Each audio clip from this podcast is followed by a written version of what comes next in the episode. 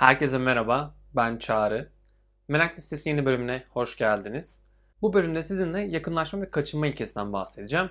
Ama o ilkeden bahsetmeden önce birkaç tane hatırlatma yapmak istiyorum. Öncelikle çok teşekkür ederim. Dinlediğiniz, paylaştığınız için gerçekten çok teşekkür ederim. Çok daha fazla kişiye ulaşmaya başladım. İşte Spotify'da ilk defa ilk 200 içerisinde hani hızla girip orada kaldığımı söylüyordum. 33. sıraya kadar yükseldi. Şimdi tekrardan 50'lere kadar düştü. Bu benim için çok keyifli. Hani buralarda kalmak, buralarda olmak. O yüzden çok teşekkür ederim. Tabii ki her zaman gibi hani bu bölümü paylaşırsanız, eğer beğendiğiniz ya da ilgisini çekeceğini düşünen arkadaşlarınızla da paylaşırsanız çok sevinirim. Sosyal medyada paylaşırsanız ayrıca mutlu olurum. Bir de benimle üzerine konuşursanız, hani benim anlattıklarımın sizlerde neler çağrıştırdığını, size ne ifade ettiğini gelin Instagram üzerinden konuşalım, sohbet edelim. Böylece daha fazla aslında üzerine düşünmek benim için çok keyifli oluyor. Çünkü burada kendi merak ettiğim konuyu araştırıp sizinle paylaşıyorum. Ama bununla ilgili geri bildirimini almak çok daha keyifli geliyor. Çünkü daha fazla öğrenmemi sağlıyor. O yüzden öğrenme ağımı genişletmek için destek olmanızı bekliyorum. Merak. Peşinden koşulacak şey. Peki merak ediyorum. Bu bilgiyle ne yapacaksın? Şimdi dediğim gibi yakınlaşma ve kaçınma ilkesinden size bahsetmek istiyorum. Ya günlük hayatımızda kendimizi iyi hissettiğimiz, hatta beraber olmaktan keyif aldığımız, bazen sessizliğimizi paylaşmaktan çok mutlu olduğumuz kişilerle olmayı çok seviyoruz. Böyle yanında rahatsız hissettiğimiz kişilerden kaçınmak çok doğal geliyor değil mi?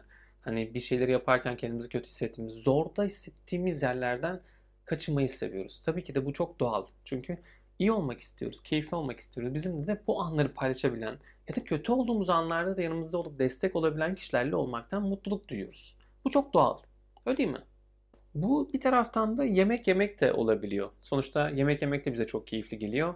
Bazen stres olduğumuzda çok fazla yediğimiz zaman çok iyi gelmeyebilir. Ya da çikolata çok keyifli bir şey. Yani benim de evde her zaman Nutella'm vardır ama kendimi artık bir şey yaptım. Yani, yani yap ya da yapamadım bilmiyorum açıkçası ama yemekten çok keyif alıyorum. Eskiden çok fazla abur cubur yerdim ama şu onlardan uzak duruyorum. Çünkü çok keyif veriyorlardı bana, çok iyi geliyorlardı ve hep elimin ulaşabileceği yerlerde olmalarını istiyordum.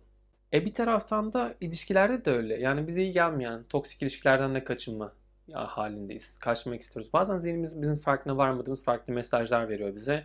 Ve oradan da kaçıyoruz. Bize iyi olana gitmeye çalışıyoruz. Kendimize iyi hissedeceğimiz anlar bulmaya çalışıyoruz. O oh be diyeceğimiz anları yaratmaya çalışıyoruz. Yani aslında yakınlaşma ve kaçınma ilkesini hayatımızın her anında yaşıyoruz. Burada bunu biraz daha böyle yapılan deneylerle size bahsetmek istiyorum. Yakınlaşma ve kaçınma ilkesini Tali Sharot şöyle açıklıyor. Bizler için iyi olduğunu inandığımız insanlara, öğelere, olaylara yakınlaşma eğilimindeyiz. Kötü olanlardan ise bize zarar vereceklerinden dolayı kaçınma halindeyiz. Çok basit. Ama nedense böyle bir düşününce birçok bağımlılığı düşünün. Kaçınmaktan da çok istemeyebiliriz. Yani mesela ben kola bağımlısıydım. Gerçekten günde 3-4 litre yakın kola içiyordum 2 yıl öncesine kadar. Yani çok fazla. Ama ben çok seviyordum, çok keyif alıyordum. Yani o yüzden kaçmıyordum bundan. Ya da sigara bağımlılığını düşünelim. Keza çok kaçılmıyor. Yani bunun gibi aslında birçok kötü alışkanlıklar da bizde böyle bir yakınlaşma isteği uyandırıyor. Ama neden? Tabii bununla beraber bazen arkadaş ortamıyla beraber bizim gibi düşünenlerin olduğu ortamlara girdiğimizde de çok büyük keyif alabiliyoruz. Ve ya da bir ortamı hiç tanımadığımız bir ortama girdiğimizde bizim gibi görünen ya da bizim gibi olan ya da bizim gibi bakan ya da gülümsediğini düşündüğümüz herhangi bir tipi gördüğümüz zaman, tiplemeyi gördüğümüz zaman, karakteri gördüğümüz zaman, kişiyi gördüğümüz zaman onun yanına gitmek istiyoruz. Bu çünkü bize keyif veriyor, rahat hissediyoruz. Yani giyim tarzı bize yakınsa kendimizi rahat hissedebiliyoruz. Tarzı, düşüncesi ya da duruşu yakınsa öyle hissedebiliyoruz. Ya da biz o ortamda bulunmaktan çok keyif almıyorsak bizim gibi keyif almadığını gördüğümüz bir insanın yanına gitmek iyi geliyor. Çünkü onunla o ortamdan neden keyif aldığımızı konuşabilmek de iyi hissettiriyor. Yani yakınlaşıyoruz. Bu konuda Wayne Hershberger merak ediyor. Acaba zihnimiz haz duymaya odaklı ve haz üzerine mi hareket ediyor? Yani haz almadığımız yönlere de gidebilir miyiz? Zihninde olan bu soruyu da bir deneye dökmeye karar veriyor. Aslında deneyi dökerken de zihninde düşündüğü şey şu. Eğer bir ortamda ateşten kaçınmanın tek yolu ateşe yaklaşmakla mümkünse insanlar nasıl davranır? Çok güzel soru ya. Ben bunu düşündüğümde, bu soruyu düşündüğümde şöyle bir anı canlandı zihnimde. Hani böyle gelin size küçük çağrıya doğru götüreyim. Hiç hoş olmayan, aslında anlattığım zamanda korktuğum bir şey olsa da ne kadar çocukmuşum, ne kadar e, saçma davranıyormuşum. Kendimi hatırlıyorum böyle 3-4 yaşlarında olmalıyım. Dışarıda kar yağmış. Annem tabii ki beni inanılmaz böyle bir giydirmiş. Mont üzerine kazaklar içerisinde mont mont falan dediğiniz bir şey var da böyle. Ellerim kapanmıyor artık yani kollarım aşağı doğru inemiyor. Yüzümde zaten kocaman bir atkı var, şapka var, montun şapkası var. Sadece gözlerim gözüküyor. Böyle bir birisini düşün. Dışarı çıkıp oyun oynamışım. İşte eldivenler falan tabii kar elimde. Kar falan oynuyorum. Eve geliyorum ve ısınmak istiyorum. Çok üşümüşüm. Ve koşup bir anda evde yanan sobaya sarılıyorum. Ve tabii annemden bir çığlık yani orada. Bereket o kadar kalın giydirdiği için hiçbir şey olmadı. Sadece eldivenler elimde olmadığı için hafif parmak uçlarım yanmıştı. Bir süre parmak izlerim yoktu. Yani aslında burada alevden kaçınmanın yolu hani ona yaklaşmak dediğim şeyde ben nedense yapamamışım. Gelin bakalım deney sonucu neler yaşanmış. Onları anlatayım. Belki orada farklıdır sonuçlar. Hershberger bu deneyi 1986 yılında yapıyor. Yumurtadan çıkan 40 tane civcivi kullanıyor. Civcivleri koyduğu alanda uç tarafında bir yem var ve civcivler tabii yeme doğru koşuyorlar. Ama durum tam olarak aslında onların beklediği gibi değil. Civcivler yeme koştukça yem onlardan daha hızlı, iki kat daha hızlı olarak uzaklaşıyor. Ne zaman yemden uzaklaşıyorlar? Yem onlara iki kat daha hızlı yaklaşıyor.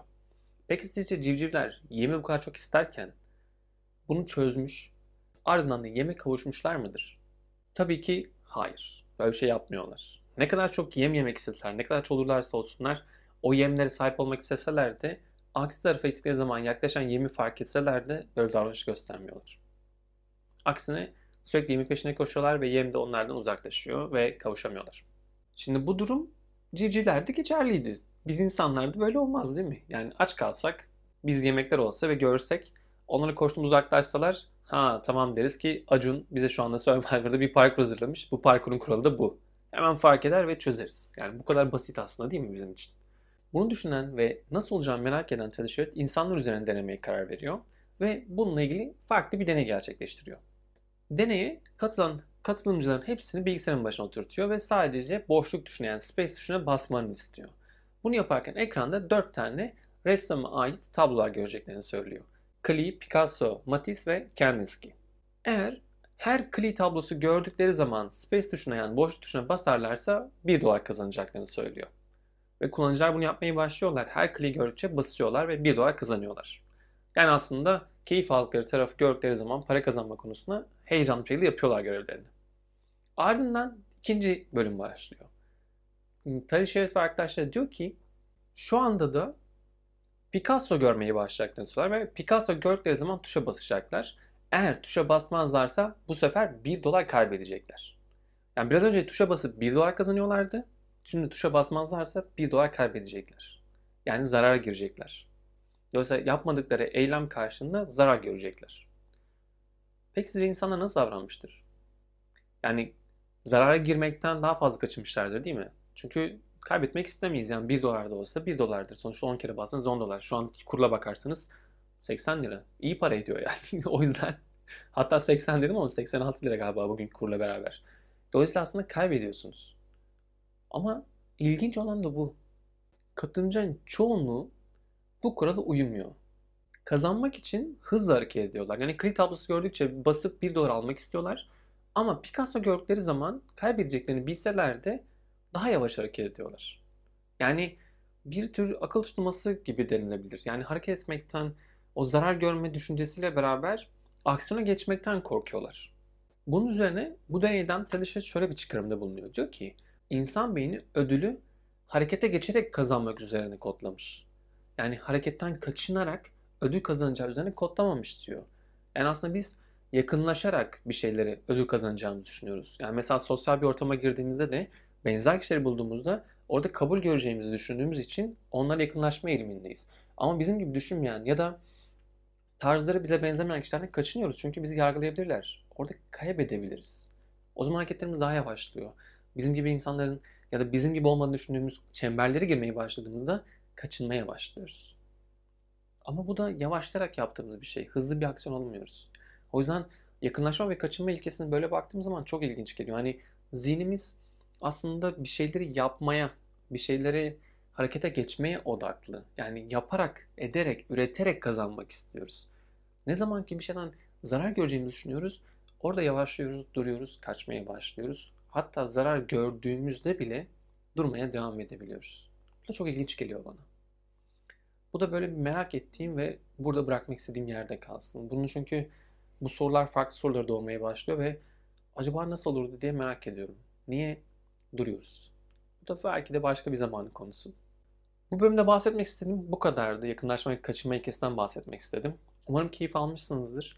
Sizlerde bu bölüm neler çağrıştırdı? Sizde neler düşündürdü çok merak ediyorum.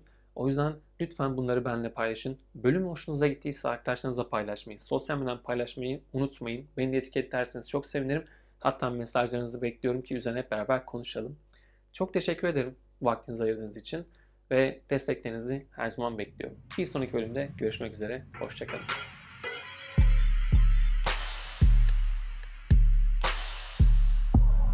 Merak ediyorum. Sen de merak ediyor musun? Neyi merak ediyorsun? Meraklı biri misin?